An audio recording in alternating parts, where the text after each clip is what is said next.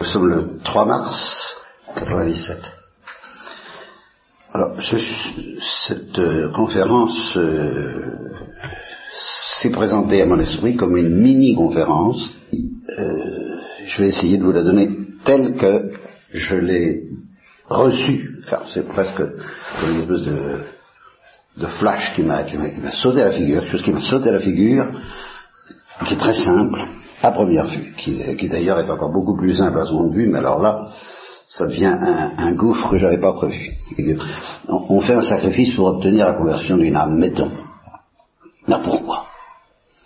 Pourquoi ça? Ce qui m'a sauté à la figure, et c'est toute la conférence en un sens, tout est terminé, est terminé. Je ne on n'en parle plus, parce que justement, on va continuer d'en parler, mais c'est que euh, j'ai compris brusquement que Dieu attacher plus de prix et plus d'importance à la prière ou au sacrifice fait pour l'âme qu'à sa conversion. Voilà. Quand on prie pour quelqu'un, euh, qu'on fait un sacrifice pour quelqu'un, Dieu veut que quelqu'un soit sauvé, mais en passant par notre prière ou notre sacrifice, et cette prière et ce sacrifice ont plus de prix et plus d'importance aux yeux de Dieu que son fruit. Voilà. Ah, ça m'a sauté à la figure et je voulais vous en faire part. Ça peut vous aider. Imaginez un instant que le, noviciat, dans, un élan de rédempteur, n'est-ce pas, et pour convertir leur, famille ou leurs amis, eh bien, pratique le silence de manière insolite jusqu'à la main du garème, de quoi stupéfier les sœurs, stupéfier les noir, en y ajoutant euh, l'exquise humilité qui fait tout leur charme et qui les empêche de se vanter quand elles pratiquent la vertu, eh bien, ça aurait, si elles obtiennent des résultats spectaculaires euh, dans leur famille ou dans leurs amis, du côté des conversions et des vocations, ça, c'est moins important aux yeux de Dieu que l'effort même de silence qu'elles auront fait. Voilà. Lequel ne doit pas être dissocié de son fruit parce que ce qui m'est venu immédiatement à l'esprit, c'est euh, la croix de Jésus. nous sommes tous rachetés par la croix de Jésus, euh, et, la croix de Jésus a plus de prix aux yeux de Dieu que notre rachat, mais à condition d'être envisagé comme le fruit et le prix de notre rachat. C'est pas pour le plaisir de voir son fils sur la croix, point final. C'est pas ça qui a du prix aux yeux de Dieu, c'est le mouvement par lequel Jésus a offert de souffrir pour nous sauver. Ce mouvement par lequel Jésus a offert au Père de souffrir pour nous sauver a plus pris que notre salut. Mais euh, c'est par la souffrance du Christ comme ça tout court et indépendamment de nous. C'est quand même lié à notre salut. Mais dans notre salut, dans cet équilibre où c'est le Christ qui souffre et qui prie pour nous sauver, le plus précieux c'est la souffrance du Christ et sa prière, et le moins précieux, mais tout de même euh, indispensable, c'est notre salut. Indispensable parce que c'est ce qui donne un sens à cette prière du Christ. Voilà. Alors, là, elle est terminée, la mini-conférence. Comme ouverture de la grande conférence, alors là, on n'en sortira pas vivant. Je vous dis tout de suite que j'ai été entraîné à entrevoir de telles choses que j'ai transformé, sur lesquelles je, crois que j'ai quand même été réellement un peu éclairé, un peu éclairé, mais que c'est quand même, je me suis aperçu que c'est quand même dangereux d'être éclairé au, nom du principe des, physiciens atomistes et des savants en général, que quand on ne sait pas grand-chose, quand on demande de parler d'un sujet, quand vous ne savez pas grand-chose, ça, ça va. Mais quand vous en commencez à savoir sérieusement le sujet, ça va, beaucoup moins bien. Ça vient, plus on connaît, plus on, souffre et on est en, péril. C'est l'histoire de la forêt. Si on, en connaît que 30 km, ça va encore. Quand on en connaît 300, on commence à avoir le vertige. Et quand on en connaît 3000, alors on est complètement perdu. Il vaut mieux, euh, d'une certaine manière, ne rien savoir, ou très peu. C'est plus confortable. Parce que plus on en sait, plus on est effrayé. ce matin, on va simplement parler d'une chose, c'est que, pour, ce, qui est, quel rapport il y a entre votre petit sacrifice ou votre petite prière est le fruit extraordinaire de la conversion d'une âme. Bien, parmi beaucoup d'aspects de cette question, mais c'est quand même extrêmement névralgique ce que je vais vous dire, c'est qu'il n'est pas du tout exclu que l'acte libre que vous avez à produire pour faire le petit sacrifice en question soit plus difficile à obtenir de la part de Dieu que la conversion du pécheur. Parce que la conversion du pécheur, ça suppose que euh, y a des choses que justement j'ai trouvé dans Lewis qui est admirablement thérésien dans, dans, le chapitre que je vais vous lire, c'est vraiment du Thérèse de l'enfant Jésus, et justement ça met particulièrement en relief l'importance que Dieu attache à la liberté. Et, justement la, folie, quand, quand de l'enfant Jésus dit Jésus, permets-moi de te dire que tu m'as aimé jusqu'à la folie, cette folie est vraiment liée au mystère de la liberté. Et c'est justement parce que ce petit acte libre par lequel on fait une prière ou un sacrifice pour quelqu'un est difficile à, pour Dieu, peut-être plus que la conversion de, quelqu'un qui est dans les ténèbres et qui euh, bon, se convertit parce qu'il reçoit une lumière, ben, tout simplement, et Dieu n'a pas de mal à le convertir, pas tellement parce que sa liberté joue peut-être moins que la vôtre dans cette histoire-là. C'est une des considérations que je, suggère pour passer à mon grand, grand sujet. Je vais donc vous lire le passage thérésien, le plus thérésien que Lewis ait peut-être jamais écrit. C'est vraiment du Thérèse de l'enfant Jésus.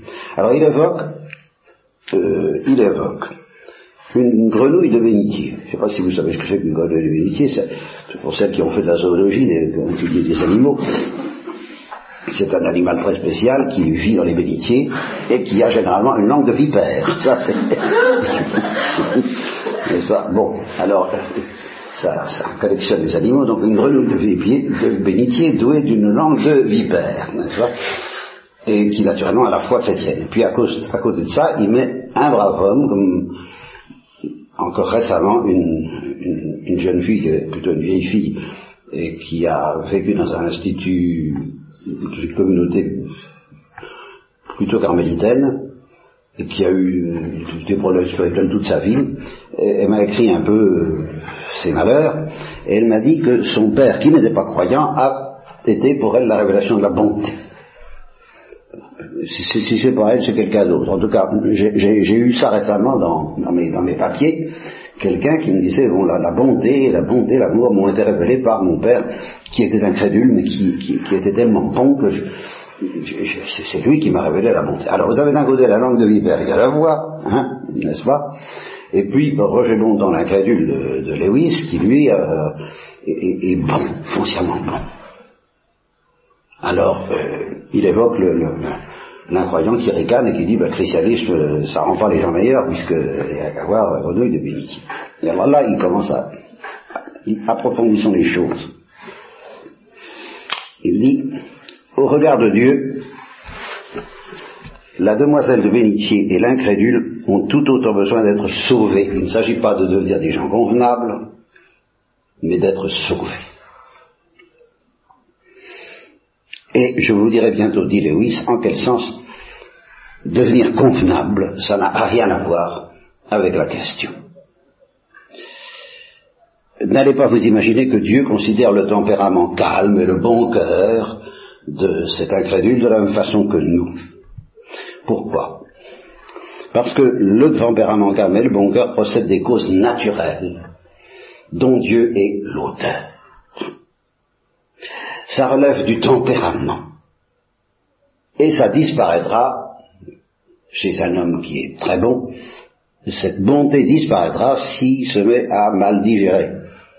Dit, euh, mais oui, il y a du vrai si on est doué d'un tempérament atrabilaire, qui veut dire qu'il fait de la bile noire, physiquement parlant, c'est quand même pas si facile que ça d'être gentil, aimable, doux et compatissant que si on a une bonne digestion. Bien.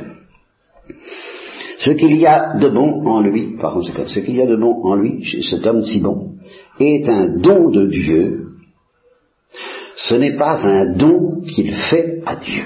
Et là, on arrive chez Thérèse de l'enfant Jésus. Et chez la métaphysique vertigineuse que je commence à entrevoir.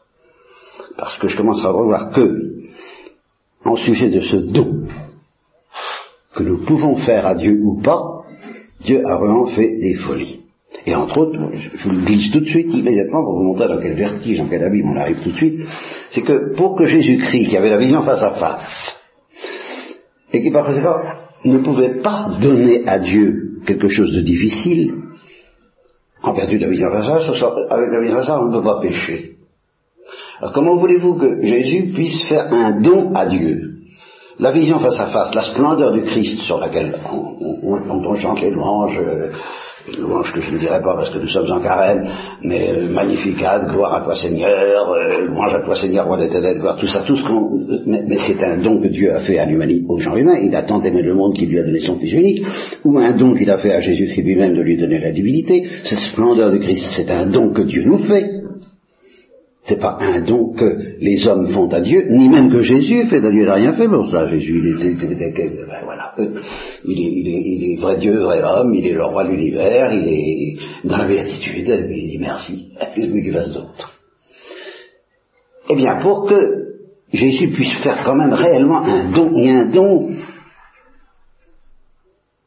libre, voilà, un don qu'il soit difficile d'obtenir,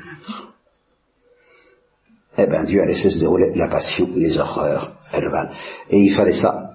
Parce que quand on a une telle béatitude, il faut vraiment quelque chose de formidable, de terrible, d'extravagant, pour que le Christ puisse dire, éloigne de moi cette coupe, et puis qu'il se reprenne en disant, non pas que ta volonté soit, que ma volonté soit faite, mais la tienne. Alors ça, c'est un cadeau qu'il a fait. Vous vous rendez compte ce que ça a coûté? Tout simplement l'horreur de vista du mal.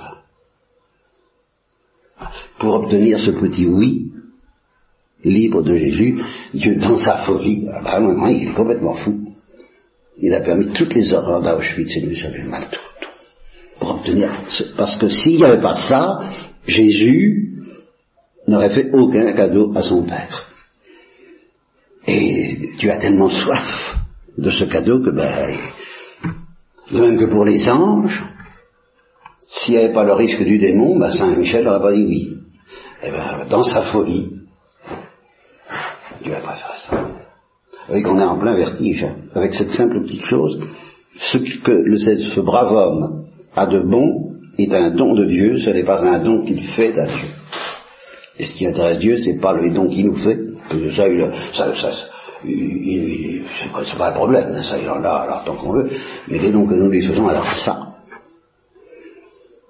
Dieu a laissé les causes naturelles qui sont à l'œuvre dans un monde corrompu par des siècles de péché produire chez la Basel, euh, qui a une langue de vipère, des nerfs à vif qui expliquent en grande partie sa méchanceté. Il veut d'ailleurs le corriger, mais en prenant le temps qui lui plaira.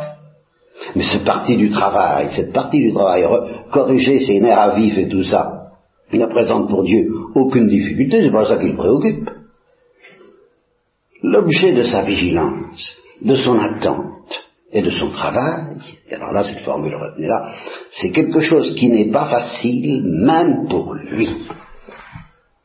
Voilà. Même pour Dieu. Parce que Dieu ne peut pas l'obtenir uniquement par sa puissance. Il faut que l'intéressé y mette du sien, et là on entre dans ce vertige que Dieu est à genoux devant notre liberté. Veux-tu me donner ça? Naturellement, il va nous donner la grâce de le faire, mais il ne va pas nous donner ça comme on donne un pantin de dire oui, tu as ta Allez, dis-moi oui. Bon, il faut qu'il puisse dire non. Et alors là, on est à genoux. Et Dieu est à genoux. Il attend avec vigilance que ce oui lui soit donné, aussi bien par la demoiselle bien pensante, mais à la langue de vipère, que par l'incrédule bon cœur. C'est quelque chose qu'ils peuvent lui donner ou lui refuser librement. Vont-ils, oui ou non, se tourner vers lui et accomplir la seule chose pour laquelle ils ont été créés?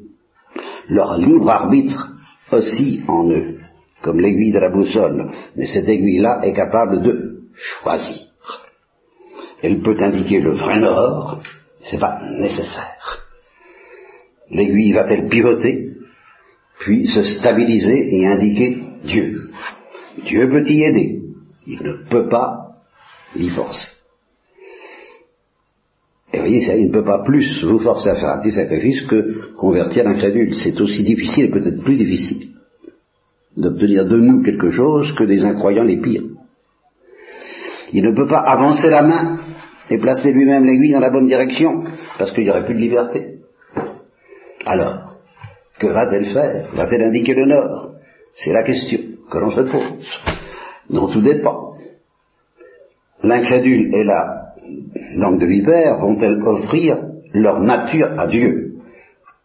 La question de savoir si ce qu'ils offrent est bon ou mauvais n'a aucune espèce d'importance et aucune espèce d'intérêt. C'est ça qui s'intéresse de l'enfant Jésus. Ça, c'est secondaire. Dieu s'occupera de cette question-là, savoir si ce qu'on lui donne est bon ou mauvais. Est-ce qu'on le lui donne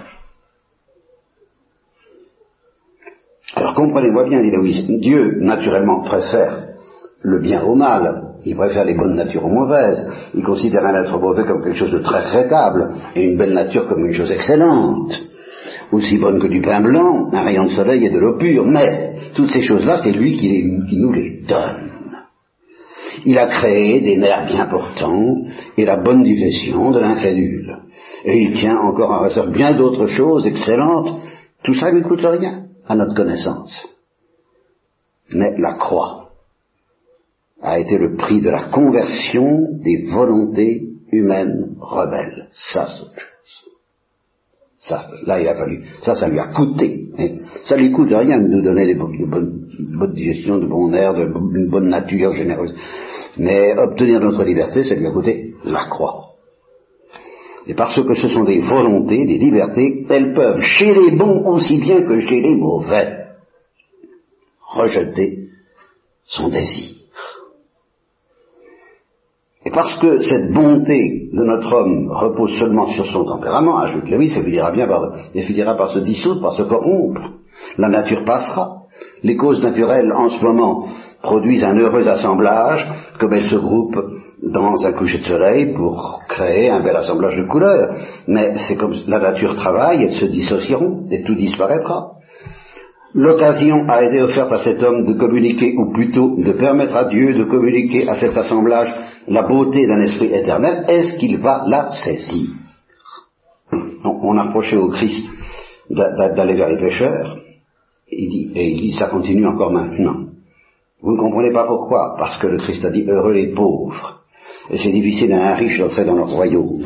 Évidemment, il pensait au plan matériel, mais ces paroles s'appliquent aussi, et alors là on arrive en plein intérêt à l'enfant Jésus, à une pauvreté et à une richesse d'un autre ordre que matériel. Quand on a beaucoup d'argent, ben, on, risque de se contenter du bonheur que donne l'argent et d'oublier Dieu. Ça semble simple la vie quand il suffit de signer des chèques. On peut oublier qu'on dépend totalement de Dieu à chaque instant. Eh bien, de toute évidence, les dons naturels nous font courir le même danger.